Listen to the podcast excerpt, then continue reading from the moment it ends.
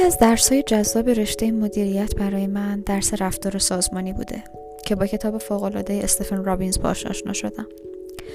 در نسخه لاتین کتاب دو بخش حجیم و مهم اختصاص داده شده به ادراک و نگرش. به عنوان دو ابزار مهمی که مدیران و کارکنان با استفاده از اونها هم می‌تونن فرصت های فوقالعاده خلق کنند و هم دردسرهای جبران نشدنی. بعدها جایی در کتاب تفکر زاید دکتر محمد جعفر مصفا دیدم که از ذهن با عنوان ذهن لعنتی یاد شده. که خب تعبیر عجیب و تکان دهنده ای بود. به تعبیر من دروس خودشناسی، موفقیت، کوچینگ، تفکرهای برتر همه و همه در تلاشن که بگن ما چاره جز دیدن واقعیت پذیرش اون همون جوری که هست و انتخاب به داشتن حس خوب نداریم. این قانون زندگیه. روی هر چی که تمرکز کنیم مقدار بیشتری از اونو وارد زندگیمون می‌کنیم.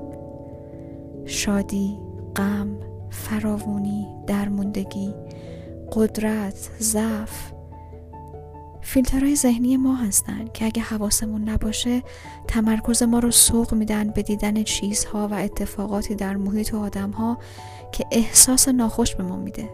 و ما رو از عطر خوش زندگی در لحظه محروم می‌کنه. مثل سکانس معروف فیلم تمه گیلاس کیارستمی برای دیدن روی خوش و قشنگ زندگی نیاز داریم فکرمون رو عوض کنیم. گاهی اوقات در توی انگشت ماست.